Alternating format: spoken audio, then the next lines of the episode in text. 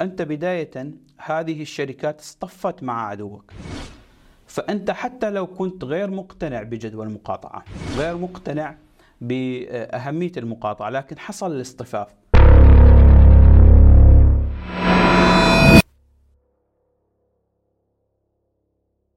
هل قتلت طفلا فلسطينيا اليوم؟ سؤال استنكاري باتت حملات المقاطعة تستخدمه في هذه الأيام.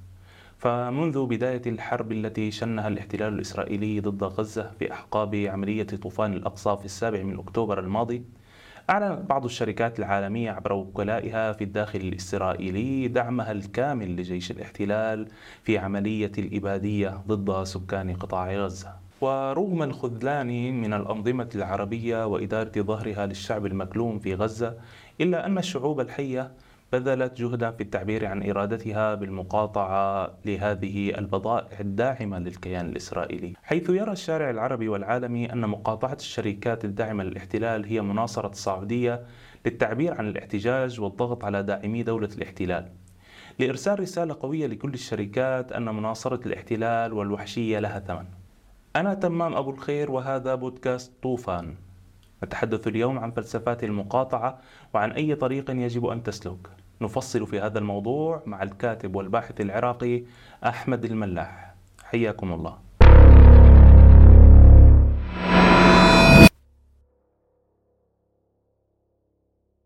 الله بالخير أبو هاشم. حياك الله. حياكم الله. أه نبدأ بالسؤال المطروح في بيوتنا في الماركت في المطعم في جلساتنا الشبابية في في الأفراح في الأتراح. أه هل أنت مقاطع؟ هذا السؤال يقودنا إلى نقطة مهمة جدا. البداية حياكم الله وأهلا وسهلا بك تمام. السؤال يقودنا إلى نقطة مهمة وهي هل نحن اليوم نصطف مع غزة وأهلها ضد عملية الإبادة الجماعية اللي تحدث اليوم؟ أم نحن آه، مع الاحتلال وأدواته؟ أم نحن غير مكترثين بما يحدث؟ هذا السؤال اللي يسأل حقيقته الأولية أنه هي فعل مقاطعة بسيط آه، لكن الناس تحب أن تظهر عملية التعاطف بطريقة أو بأخرى والمقاطعة نوع من أنواع إظهار التعاطف مع غزة. آه، فعل المقاطعة بشكل عام هو فعل آه، ممتد للفعل السياسي والفعل الاقتصادي. قديما استخدم كثيرا هذا الفعل. الناس عندما تجد أن الفعل العسكري أو السياسي غير موجود تحاول أن تخلق بديل. آه، عبر مجموعة من آه، الأدوات والقوى الناعمة اللي تستخدمها لإظهار نوع من أنواع الاحتجاج أو لمحاولة الضغط آه، السلمي للتعبير عن إرادتها. قديما استخدم هذا الفعل استخدم من قبل الأمريكان أنفسهم. في معارك التحرير الأمريكية ضد البريطانيين استخدموا الأمريكان حملات المقاطعة للبضائع البريطانية. أيضا آه، غاندي وحملته الشهيرة في مقاطعة البضائع البريطانية لمحاولة كنوع من أنواع الاحتجاج السلمي في الهند. وهذه نقطة تقودنا إلى أن هذا الفعل الإنساني هو آه، نوع مستخدم آه، بشكل كبير تاريخيا وفي الوقت الحالي للتعبير عن ما نريد منه كنوع من أنواع الاحتجاج السلمي نتيجة نتيجة أولا عدم قدرتنا على الفعل المباشر. الشعوب للأسف خاصة شعوب آه، العربية والإسلامية آه، لا تمتلك القدرة على الفعل المباشر. لا نمتلك اليوم القدرة على إنهاء ما يحدث في غزة. لا نمتلك القدرة على آه، الدفع بالجيوش. لا نمتلك القدرة على الفعل السياسي. لكن نمتلك أدوات ثانية منها أداة المقاطعة. للضغط بشكل أو بآخر لمحاولة من محاولات الاصطفاف مع غزة، محاولة من محاولات الاصطفاف مع الإنسانية ضد ما يحدث اليوم آه، من جرائم وإبادة جماعية في هذه البقعة من الأرض. آه، آه، يعني تكالب عليها بشكل أو بآخر المنظومة الدولية الدول الكبيرة ولا يستطيع الشعوب إلا أن يصطفوا بشكل أو بآخر ويعبر بشكل أو بآخر قد تظهر على شكل مقاطعة، على شكل وقفة تضامنية، على شكل تظاهر، على شكل آه، دعم إعلامي، على شكل ضغط سياسي على حكوماتهم، والمقاطعة آه، أخذت هذا المنحى الكبير نتيجة التماسها وارتباطها بالناس بشكل مباشر. نحن اليوم عندما نقاطع منتجات هي بشكل أو بآخر داعمه للاحتلال وداعمه للاباده في غزة. آه، لأن تمسنا بشكل يومي. نحن نستخدم هذه المنتجات آه، نذهب إلى هذه البراندات نتسوق من آه، هذه الماركتات بشكل يومي. فعملية التواصل مع هذه الشركات والمنتجات هي شبه يومية ومع الشعوب. فلهذا الناس ذهبت بهذا الاتجاه كنوع من أنو كأداة تلامسهم ويستطيعون استخدامها بشكل سلس وسهل. سآتي لما تكلمت به عن جذور التاريخية للمقاطعة عن هذه الأمور. أه بالبداية أنا من جيل أه يعني تربى على المقاطعة منذ الانتفاضة الثانية. بعدها حرب العراق وبعدها الرسوم المسيئة في الدنمارك. وتدرجت الحالة. آه، يوم بعد يوم نجد أن ربما يقول قائل أن هذه المقاطعة لا جدوى لها في البداية دعنا يعني نعرف ما هو مفهوم المقاطعة في الأصل آه، نحن آه، يقول لك قائل أيضا إنه ماذا ستفيدني المقاطعة أو ماذا ستضرني المقاطعة وماذا ستفيد أو تضر شعب غزة أو العراق أو سوريا أو أي مكان فيه أحداث موجبة للمقاطعة. جميل، بداية خلينا نعرف المقاطعة، المقاطعة فعل سلمي احتجاجي ضد أفراد أو مؤسسات أو دول للتعبير عن رأي سياسي تجاه قضية معينة. فنحن نقاطع هذا الفرد أو هذه الشركة أو هذه الدولة بناء على ما تقوم به. ونوقف المقاطعة بناء على تغيير آه، آه، قرار هذه الدولة أو اصطفاف هذه الدولة أو المؤسسة أو الفرد. هذه كتعريف عام للمقاطعة. هل المقاطعة مفيدة اليوم أو غير مفيدة؟ هل لها تأثير إيجابي أو سلبي أو لا؟ آه، هذا السؤال يجيب عنه آه، ما يفعله الآخر تجاه المقاطعة. لو كانت المقاطعة غير مجدية وغير خطرة وغير مؤثرة لماذا هذا التكالب والخوف الهائل من آه، حملات المقاطعة؟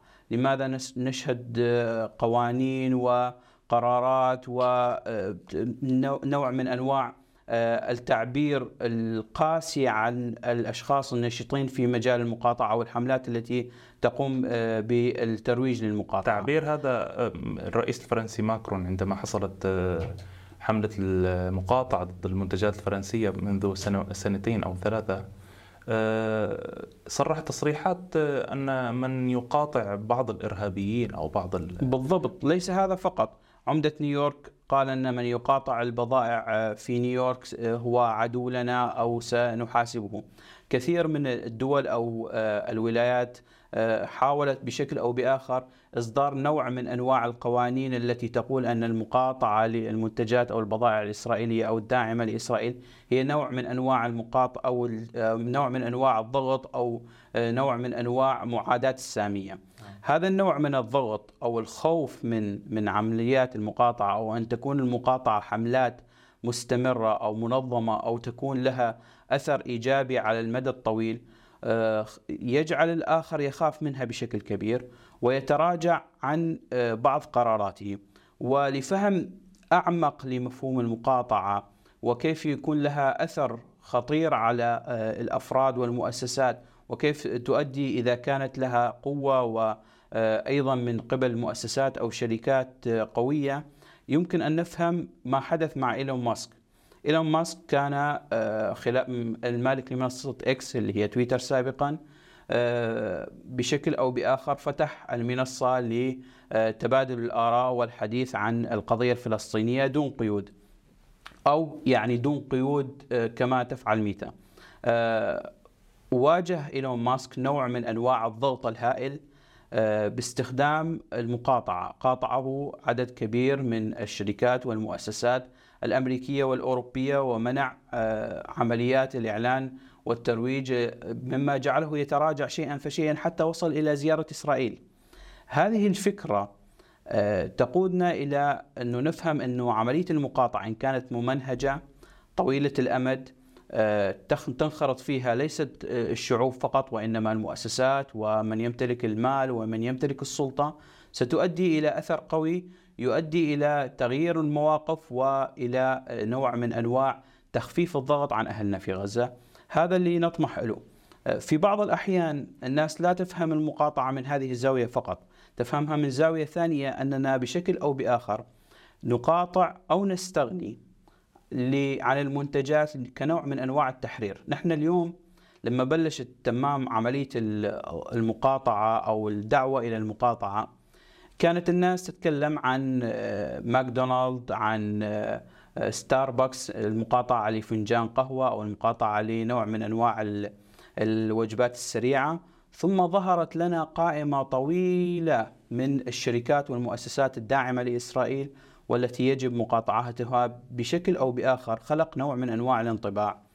أنه ما يحدث فعليا أننا مرهونون بالمأكل والمشرب والملبس والمنتج الفكري و و و و وقائمة طويلة. كنت بدي أسألك عن الموضوع أنه اليوم مثلا في المنزل آه، أنت مقاطع آه، آه، الكثير من المنتجات اللي تكون منظفات مأكل مشرب آه، أدوات منزلية هي من صنع الغرب. أين يعني هون كمان نوقع في مشكلة أخرى. أين المنتج المحلي؟ يعني أنت حينما تقاطع أحيانا تنقطع أشياء أساسية من بيتك أنت كنت تستخدمها ولا تعرف أنها داعمة للاحتلال أو غيرها. بالضبط. الفكرة أنه نحن نتجاوز أيضا فكرة حتى المنتجات.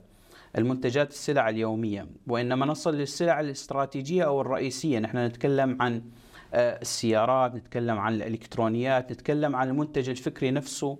آه، كل هذه تخلق نوع من أنواع الانطباع أننا لسنا أحرار. عندما تشوف كل هذا الكم الهائل من المنتجات التي نستهلكها بالمأكل والمشرب والملبس والبعد الثقافي والاجتماعي وغيره آه، نجد أنه أنت محاصر أنت بشكل أو بآخر غير حر. ففي بعض الأحيان المقاطعة أو الاستغناء هي نوع من أنواع التحرر كفلسفة للتحرر. بعض الأحيان بعض الدول عندما وضعت في خانة معينة مثل ما حصل مع روسيا خلقت ردة فعل نوع من أنواع التحرر. عندما وضعت روسيا تحت العقوبات في فترة ما بعد الحرب الروسية الأوكرانية روسيا استجابت استجابة إيجابية لهذا الضغط. واستطاعت أن تحول البراندات العالمية والأمريكية التي آه، منعت من الدخول إلى روسيا إلى براندات روسية. واستطاعت أن تحقق آه، أرباح وحررت نفسها بشكل أو بآخر. بدل ما كانت تذهب هذه الأرباح لأمريكا أو لأوروبا أصبحت الأرباح روسية خالصة 100% وأصبح المنتج منتج روسي. عندنا تجربة سابقة للتجربة الروسية وهي التجربة القطرية. قطر عندما خاضت نوع من أنواع العزلة بعد الأزمة الخليجية الماضية. آه، كانت آه، أصبحت قطر تشاهد نفسها لا يوجد لديها أي منتج محلي. كانت كل منتجاتها الميومات اليومية الأكل الشرب أجبان اللبس ألبان الأجبان ألبان البيض كلها تأتي من السعودية ومن الإمارات ومن آه، بلدان ثانية. فهذا هذا نوع من من الضغط خلق نوع من الاستجابة لدى قطر فلهذا بلشت تبنى تبني نوع من أنواع المنتجات المحلية بلشت نوع من أنواع الاعتماد على الذات. فخلق لها آه، نوع من أنواع الاكتفاء الذاتي في بعض المنتجات أو السلع. نحن من نرجع بالفكرة. آه، آه، قدرت تواجه ضغط بالضبط. هذا الضغط وهذا الضغط والتحدي خلق نوع من أنواع الاستجابة الإيجابية. فكره الفكرة التاريخية اللي كانت دائما تراود كل شخص ومفكر وسياسي آه، في عالمنا العربي والإسلامي هي صنع آه، الغذاء والدواء والسلاح بأنفسنا والاعتماد على ذاتنا ومنتجاتنا هذه الفكرة هي نوع من أنواع أيضا الفلسفة اللي تدعونا للمقاطعة والاستغناء أنا اليوم آه، كشخص ما الذي يدعوني للمقاطعة؟ هناك مجموعة من الفلسفات اللي يجب أن نستحضرها لفهم نوع من أنواع آه، ما الذي يجعلنا نقاطع. الفلسفة الأولى هي فلسفة مثلا الفلسفة النابعة من ثقافتنا الإسلامية اللي هي فلسفة الولاء والبراء. أنت بداية هذه الشركات اصطفت مع عدوك. فأنت حتى لو كنت غير مقتنع بجدوى المقاطعة غير مقتنع بأهمية المقاطعة لكن حصل الاصطفاف. فخلاص طالما حصل الاصطفاف طالما الناس بشكل عام آه، اختارت المقاطعة كسلاح في هذه المعركة يجب أن تصطف مع ناسك يجب أن تصطف مع الأمة. إذا في تأصيل شرعي لموضوع بالضبط. المقاطعة خاصة في عالم عربي وإسلامي ال- الفكرة أن هناك مجموعة مباعث أو نقاط أساسية تجعلنا نقاطع.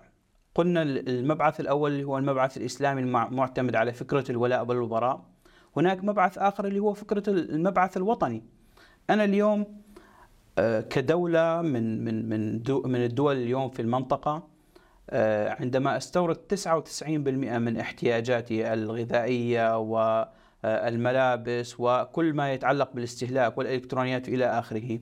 أنا بشكل أو- أو بآخر أرتهن أمني القومي والوطني للآخر للأجنبي لأن هذا الأجنبي عندما آه، يريد عقابي سيستطيع عقابي بسهولة نتيجة إنه يقطع عني هذه الإمدادات، لكن من تكون منتجاتي من الداخل ونقاط قوتي من الداخل سأستطيع أن أتجاوز هذه الأزمة، وهذا ما حصل بشكل أو بآخر في تجربتنا العراقية في سنوات الحصار اللي استمرت حوالي 13 سنة. كان المنتج المحلي بشكل أو بآخر يغطي الأسواق العراقية. عندما فتحت الأسواق بعد 2003 العراقيون آه، والصناعة المحلية تضررت بشكل هائل. فالبعد الوطني أيضا بعد مهم جدا في فلسفة المقاطعة، هناك بعد البعد الآخر آه، اللي هو البعد الاقتصادي. أنا اليوم لماذا أذهب بأموالي إلى الآخر؟ لماذا لا أنمي وضعيتي الاقتصادية؟ فالبعد دعم المنتجات المحلية أو الوطنية هو بعد أيضا هدف من أهداف المقاطعة عدا موضوع الولاء والبرار وموضوع دعم غزة وثم البعد الوطني. يجي البعد الاقتصادي. أنا لماذا لا أضع هذا الدولار في في بدل ما أن أضعه في جيب الأمريكي والاوروبي أضعه في جيب السوري أو العراقي أو التركي أو المصري أو السعودي؟ فهذه نقطة مهمة جدا. آه، من النقاط أيضا المهمة جدا اللي نتكلم عنها كفلسفة ل- لموضوع هذه هي موضوع ال- ال- التحرر اللي ذكرناه في البداية. أنه أنا أستغني عن هذه المنتجات كنوع من أنواع التحرر. الانعتاق عن الغرب الانعتاق بالضبط عن... الانعتاق عن الآخر. ال- ب- بكل تفاصيله. أنا اليوم آه، كل ما أكون معتمد على الآخر بشكل أقل كل ما أكون أكثر حرية. كل ما ما تزيد احتياجي للآخر كل ما أكون بشكل أو بآخر مرتهن لهذا الآخر مرتهن لقراراته لرغباته. بينما لما أعتمد على ذاتي أنا أكون حر قادر على الاصطفاف ووضع قراراتي بذاتي. آه، أبو هاشم هون أنت ذكرت أبعاد مهمة جدا عن الموضوع وفلسفة المقاطعة. ولكن أنت قلت 99% بعض البلدان رهينة للأجنبي بالبضائع اليومية والاستراتيجية. هاي الأبعاد آه، كلها تصطدم بواقع أليم. لا لا إنتاج محلي. لا يعني مثلا لنفرض آه، استطعنا مقاطعة اليوميات من مأكل ومشرب وملبس لمدة سنة سنتين ولكن الاستراتيجيات لا لا, لا نستطيع المقاطعة. مثلا آه، السيارات أين المنتج المحلي؟ آه، الأدوات الإلكترونية أين المنتج المحلي؟ ي- يحيلنا هون لسؤال أنه ما هي جدوى المقاطعة مع هذه مع مع هذه الجدران الكبيرة من العوائق التي تعيق المقاطعة فعلا لأمد بعيد يمكن أن تؤثر تأثير فعلي على بلادنا وعلى البلد المقاطع. طيب. بداية هناك نقطة مهمة جدا أنه خذل عنا ما استطعت. هذه النقطة يجب أن تكون واضحة في أذهان الناس أنه أنا اليوم لا أستطيع أن أقاطع المنتج الأجنبي 100% نتيجة أنه هناك سلع استراتيجية لا أستطيع أن أقاطعها لأن هذه السلع لا يمكن أن تنتج في بلداننا في الوضع الحالي. لكن يمكن أن أقاطع مثلا أنا اليوم أستورد 99% من المنتجات تصبح 70 غدا 60 ثم 30 ثم 10 ثم نستغني. الفكرة الأساسية أنه انطلاق نحو هذه المنهجية الفكرية أنه أنا اليوم أستطيع أنا أنه الهدف الاستراتيجي هو الاستغناء الكامل. لكن ال- الهدف المرحلي هو الاستغناء الجزئي. أنا عندي كماليات أستطيع أن أستغني عنها الآن. فنجان القهوة أستطيع أن أستغني عنه من ستاربكس هناك بدائل. حتى أن الفنجان نفسه أستطيع أن أستغني عنه بدون قهوة. آه، فكرة فكرة خلينا نقول الوجبات السريعة. أنا أستطيع أستغني عنها. هناك وجبات بديلة محلية في كل البلدان. هو يجب الاستغناء عنها صحيا على كل حال. بالضبط. في بعض الأحيان أنت حتى هدف صحي. في, كثير من المنتجات اللي اليوم يدعى لمقاطعتها. هي منتجات غير صحية ويدعو الأطباء لمقاطعتها قبل المواقف السياسية والدينية والاجتماعية. أه، يعني حتى المنتجات المحلية. اليوم في بعض الأحيان نتيجة هذه العولمة إن صح التعبير. نحن فقدنا هوياتنا الخاصة. أنا اليوم لما أذهب إلى مكة قبلة المسلمين وأجد عند باب الحرم آه، ماكدونالد أو آه، آه، هذه هذا شيء يحس منافسه ال market البيك يعني. أو أذهب مثلا أذهب إلى إلى المغرب. بدل ما أشرب الأتاي المغربي الشهير أجد هناك مثلا قهوة ستاربكس هذا هذا غير منطقي. هذا يقودنا أيضا إنه نحن فقدنا نتيجة هذه العولمة والضغوطات ونوع من من الغزو الثقافي إن صح التعبير. إنه اليوم آه، أصبح نوع من أنواع يعني شرب هذه القهوة وأكل هذه الوجبة لبسها كنوع من أنواع البرستيج. وهذا يعني وحدة من أعظم ما قدمه الطوفان. هو كسر هذه الرغبة لدى مجتمعاتنا ولدى الشباب. باللحاق الأعمى بالغرب ثقافيا. اليوم أصبحت الناس تكره هذه الصورة النمطية التي آه، حاول اللحاق بها طوال العقود الماضية أنه نحن آه، نأكل الأكلة الفلانية ونلبس اللبسة الفلانية ونشرب القهوة الفلانية حتى نعطي هذا الإيحاء الجميل عننا. هذا هذه الصورة الكاذبة آه، ظهرت على حقيقتها. الطوفان بشكل أو بآخر عراها. وأصبحنا اليوم لا نكره القهوة أو نقاطع القهوة لأنه نحن آه، نريد المقاطعة الاقتصادية بقدر ما هي نوع من أنواع كره النموذج بشكل كامل. أنا أكره هذا النموذج الكامل الثقافي الاجتماعي المأكل الملبس إلى آخره. وهذا نوع من الاستفاقة الجيدة ونوع من أنواع آه، الوعي الجيد اللي بلش بلش فيه ليس فقط منتجنا عفوا شبابنا الحالي وإنما الأجيال الصغيرة.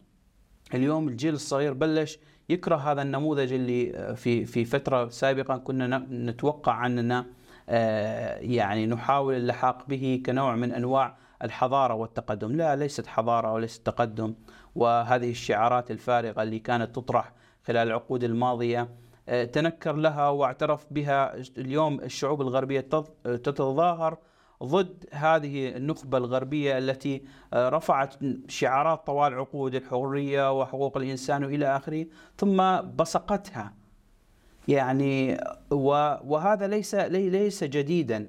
آه، يعني عبد الرزاق عبد الواحد الشاعر العراقي يقول تلك التي المثل العليا على فمها وعند وعند كل امتحان تبصق المثل حقيقة يرفعون الشعارات و يضغطوا على الناس إنه هذه الشعارات وحقوق إنسان وأمم متحدة و و و و.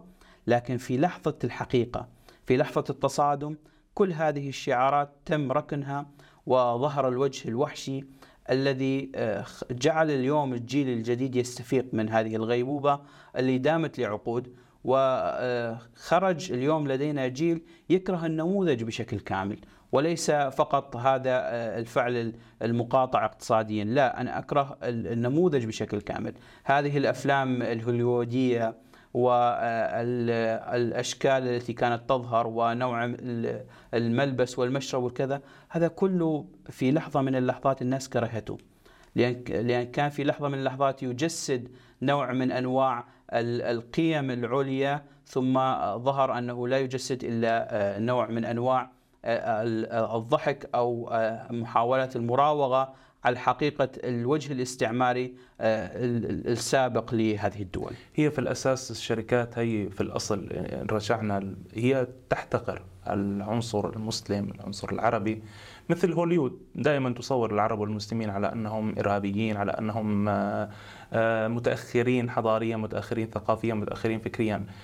بالأمس رأيت إعلان لشركة زارا آه، إعلان بين الركام وإعلان على جثث تعلن عن ثياب يعني هذا تمثيل فاضح وصارخ في في ظل هذه الحرب على غزة. تكلمنا عن هذه المفاهيم أبو هاشم، تكلمنا عن فلسفات المقاطعة، عن عن أهمية هذا الأمر. اليوم لو تكلمت في المقدمة أنت عن جذور تاريخية للمقاطعة آه، جذور تاريخية إسلاميا عربيا عالميا. هذا الموضوع لو تعطينا نبذة وفكرة عن الموضوع. إرثنا الإسلامي مليء بنماذج المقاطعة مع أو ضد. بداية في بداية الدعوة كانت آه، استخدمت قريش آه، وسيلة المقاطعة وهي كانت وسيلة قاسية على المسلمين بما يعرف بالشعب بني هاشم عندما أخذ المسلمون وبني هاشم ووضعوهم في أحد شعاب مكة وفرضوا عليهم نوع من أنواع المقاطعة آه، الاقتصادية وغيرها. كانت قاسية. لاحقا عندما أدرك المسلمون أن آه، نوعية الاستغناء عن الآخر أو أهمية الاستغناء عن الآخر كانت مهمة جدا. في في العهد الأموي آه، كان نوع من أنواع الارتهان للآخر في تدوين الدولة الإسلامية. الدولة الإسلامية كانت تستخدم آه، التدوين بلغات غير عربية. كانت تستخدم العملة البيزنطية بدل العملة الإسلامية. أدرك المسلمون في هذا الوقت المبكر من آه، من من من التاريخ الإسلامي أن مقاطعة المقاطعة يعني المقاطعة ثم الاستغناء ثم خلق البديل هي وسيلة ناجعة للتطور والمواكبة الحضارية. فلهذا بلشت بتعريب الدواوين الدولة الإسلامية ثم بلشت لاحقا بالاستغناء عن العملة البيزنطية. وعلى فكرة هذا آه، خلق نوع من أنواع التهديد للبيزنطيين حتى آه، يعني استشاط البيزنطيون غضبا عندما استغنى الأمويون عن العملة البيزنطية وبلشت الصك الدينار والدرهم آه، الإسلامي.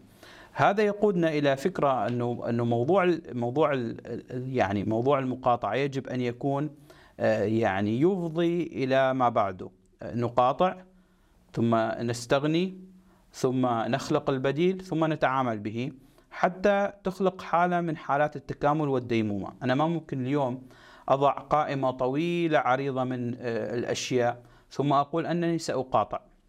هذه الأشياء وانتهى نقطة. نقطة انتهت القضية. لا يفترض أن هناك آه، كماليات أستطيع مقاطعتها إلى الأبد وهذا هو فعل الاستغناء. بعض الأشياء آه، المهمة التي أحتاجها في يوم آه، بشكل يومي أستطيع أن أستبدلها. وبعض الأشياء الاستراتيجية التي يجب أن أعمل على إيجاد بديلها أو خلق هذا المنتج في بلداننا هنا يأتي دور مهم جدا لرواد الأعمال للشركات الناشئة للعلماء في بلداننا. آه، اليوم مهم جدا أن الكيميائي يخلق لنا بدائل عن هيد اند شولدرز وغيره آه، كشامبو للاستحمام ومهم جدا أنه نجد آه، المستثمرين في في قطاع المطاعم وأن يخلقوا براندات بديلة وهكذا. وحقيقة هناك يعني نماذج ناجحة في هذا المجال. عندك البيك السعودي استطاع أن أن يخلق بديل رائع عن كي إف سي ويفترض أن يعمم. آه، عندك في تركيا مثلا بدائل عن ستاربكس زي مثل قهوة دنيا سي و إسبريسو لاب وغيره. بدائل رائعة وغير قاصرة وقد تتجاوز في جودتها نعم. يعني لكن قلت لك هي الهوية الصورية حول الإنسان المتحضر المثقف الذي يجب أن مع بالضبط آه، بالضبط مع فنجان ستاربكس و وال story اليومية. بالضبط وال story اليومي فهذا بلش يتغير. ويجب أن يكون يعني خلينا نقول رائد الأعمال ومن يمتلك المال والسياسي أيضا أن يلتحم مع هذا مع هذا النظرة العامة الوعي الجيد الذي خلقه الطوفان. ليخلق ردة فعل إيجابية في في هذه البلدان ستخدم هذه البلدان تخدم اقتصاداتها وتطور آه، نفسها. نحن اليوم عندنا آه، صناعة آه، سيارات في عدد من البلدان الإسلامية. نحن اليوم نتكلم عن صناعة سيارات متكاملة في تركيا عندنا صناعة شبه متكاملة في المغرب وغيرها من البلدان. يمكن أن تتطور لاحقا. لنستغني بدل ما نستورد السيارات من من بلدان مثل أمريكا وأوروبا لا سيكون لنا منتجنا المحلي ويجب أن يكون هذا المنتج جيد و و و وينافس ونحن قادرون يعني لسنا لا نم يعني نمتلك العقول ونمتلك الأدوات ونمتلك الاقتصادات الجيدة ونمتلك البقع الجغرافية الممتازة فقط يبقى الإرادة السياسية. هل كنت أسألك كل هذا يصطدم بعقبة الحكومات الإرادة الحكومية الإرادة السياسية بالضبط. إرادة الأنظمة. لا لا تريد هذا الأمر. لا تريد لكن هناك الطوفان خلق نوع من الوعي. الوعي يخلق نوع من أنواع الضغط. شوف غالبا ولو لو قطعتك هاشم كم عراقي اليوم مستثمر في بلاد الغرب في تركيا في خارج العراق ونجحوا نجاحات هائله كم سوري نجح نجاحات هائله في في بلاد الغرب؟ كم؟ هذه لم تكن لتحصل لو كانت في بلداننا. هذا جميل. هذا هذا اصطدام كبير بين المأمول والواقع. بالضبط. شوف تمام هي في نقطة مهمة جدا يجب أن نفهمها. إنه عندما يبدأ الوعي في الصعود في المجتمعات تبدأ الناس تضع أهداف بعيدة المنال. لن تتحقق اليوم لكن ستتحقق غدا إذا تراكم هذا الوعي. الطوفان كان ليس خطوة في اتجاه الوعي وإنما قفزة في اتجاه الوعي. بلشت الناس آه، تضع لها أهداف مغايرة للأهداف السابقة. آه، بدأت الناس تكره حالة إنه أنا أستثمر في الغرب. لا أنا أريد أن أستثمر في بلادي. بدأت الناس تكره حالة الخنوع اليوم. استفقنا في لحظة آه، على أنه نحن مرتهنين. كل ما كل نتاجنا وكل آه، ما ما نريد أن نقدمه شبه صفري في المعادلة. فبلشت الناس تكره الحالة. وأول بوادر التغيير إنه أنت تكره الحالة اللي أنت متواجد اليوم فيها. أنا بلشت أكره حالة الخنوع والارتهان للآخر بكل منتجاتي. فبلشت إنه أخلق البدائل. اليوم الحكومات آه، إذا كانت اليوم لا تستجيب إذا كان الوعي عالي والمطاولة طويلة الأمد ستستجيب في النهاية لأن هذه الحكومات بالنتيجة تريد أن تستمر في الحكم. وإن كان هناك ضغط يهدد ضغط شعبي حقيقي ووعي جيد من الجماهير سيهدد آه، الكراسي التي يجلسون عليها. ستستجيب هذه الحكومات لهذه الضغوط. لكن المهم أنه يستمر هذا الوعي يستمر هذا الوعي التصاعدي إن صح التعبير حتى نصل لنقاط إيجابية وأنا أعتقد كل آه، الأهداف الصغيرة الأهداف الكبيرة لا تأتي آه، في في لحظات. هو هي حالة من التراكم للأهداف الصغيرة. أهداف صغيرة تتراكم فنحصل أهداف كبيرة. اليوم مثلا لما نتكلم عن النموذج مثلا نموذج آه، الطائرة التركية البيرقدار أو السيارة أو غيرها هي ليست حصيلة شخص فتح شركة ثم انتج هذه. لا هي حصيله عشرات السنوات من من الفعل من النجاحات التراكمية التي أوصلت تركيا إلى هذه النقطة. وهكذا هناك نماذج كثيرة في عالمنا العربي والإسلامي خلقت حالة من التراكمية. التراكمية الصغيرة النجاحات الصغيرة قادت إلى نجاحات كبيرة. ونحن قادرون أرجع وأقول إنه إذا إذا تشكل هناك جملة وعي في العقل الجمعي العربي والإسلامي إنه نحن يجب أن نذهب بهذا الاتجاه. اتجاه آه، أن نصنع هذه الأشياء. وبدأت سنة التدريج أنه حققنا النتائج إيجابية ثم تراكمت هذه النتائج سنصل بالتأكيد حتى ولو بعد حين إلى آه، تغيير المعادلة. آه، أبو هاشم كل هذه المكتسبات من المقاطعة يعني فيما سبق والآن قلت شيء تراكمي. نحن نمر بفترات عصيبة في العالم العربي منذ عشرات السنين ولكن مقاطعة وراء مقاطعة. كما قلت لك الدنمارك مقاطعة الدنمارك مقاطعة أمريكا مقاطعة فرنسا مقاطعة هولندا مقاطعة النرويج.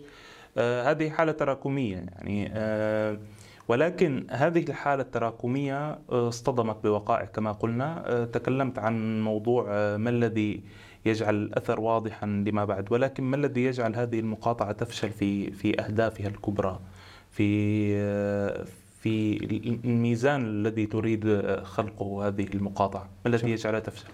هناك نقطة نقطتين أريد أتكلم عنها في هذا المجال مجال فشل المقاطعة. أولا هناك نقطة سلبية إذا سيطرت على عدد كبير من عقول المجتمعات سنذهب إلى الفشل. هناك قصة شهيرة لمختار قرية مشهورة هذه القرية بجودة آه، إنتاج العسل.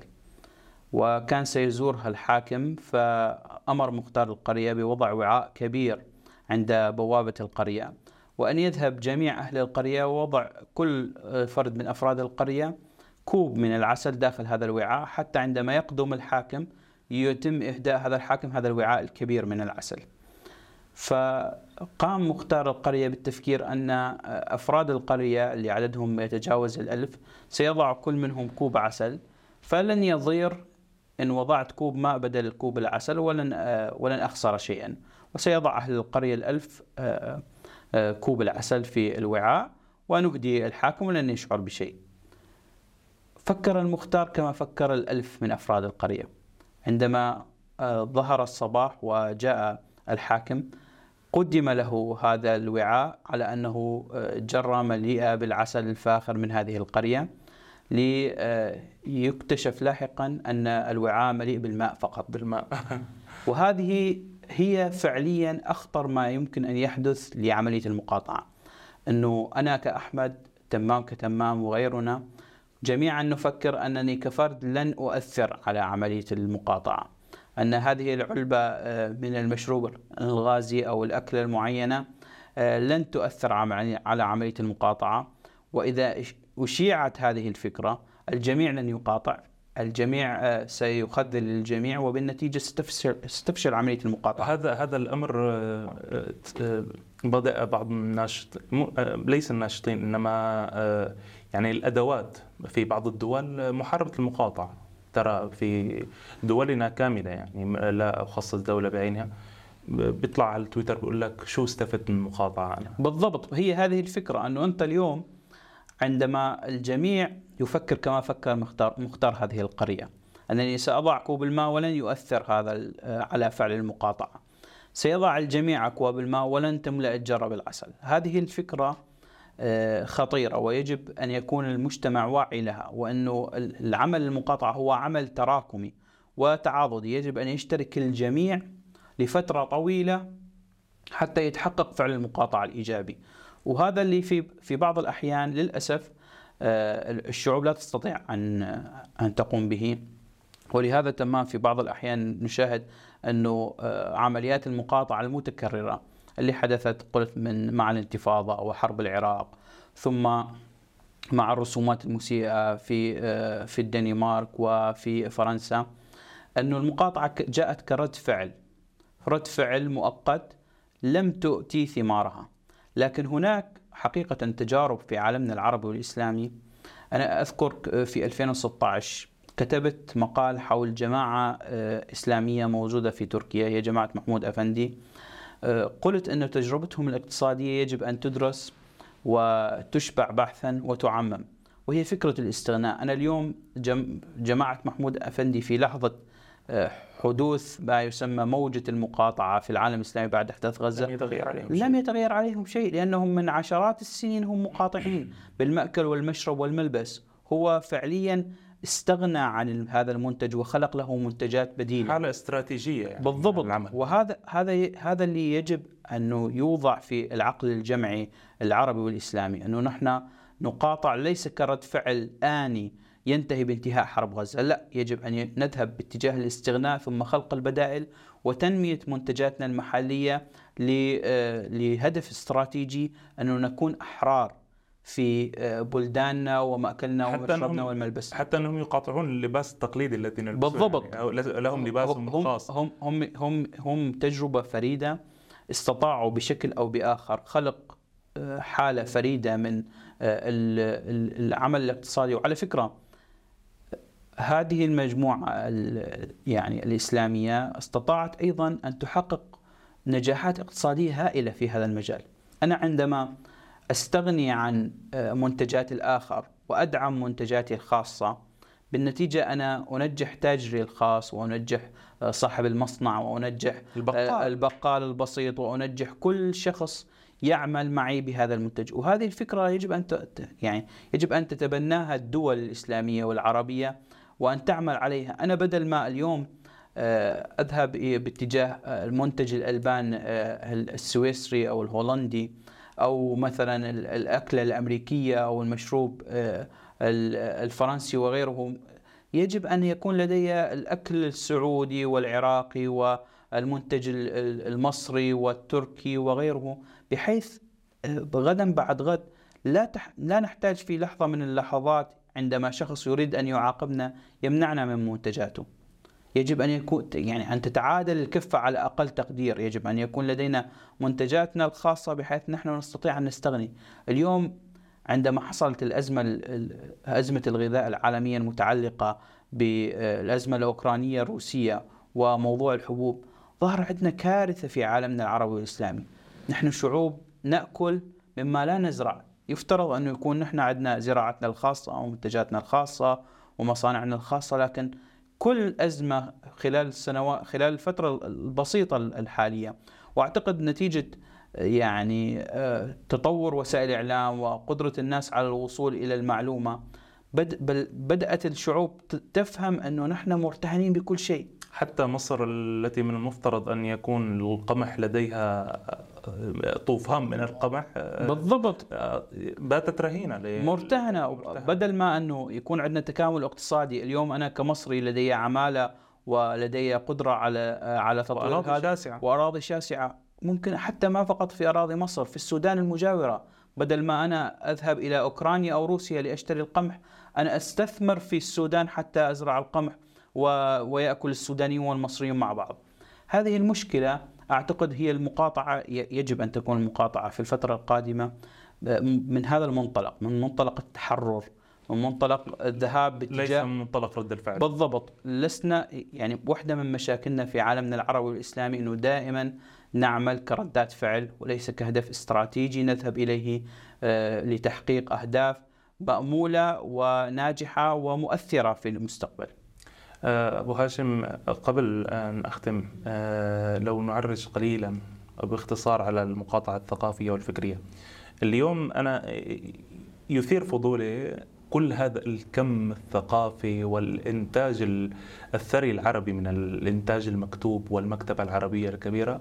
اليوم تجد الشاب مع آه، كوب القهوة ستاربكس لديه رواية غربية. ولم يعد أحد يلتفت إلى التراث العربي. يعني لم يعد تراثا فقط. إلى الآن يوجد نتاج عربي فكري وثقافي.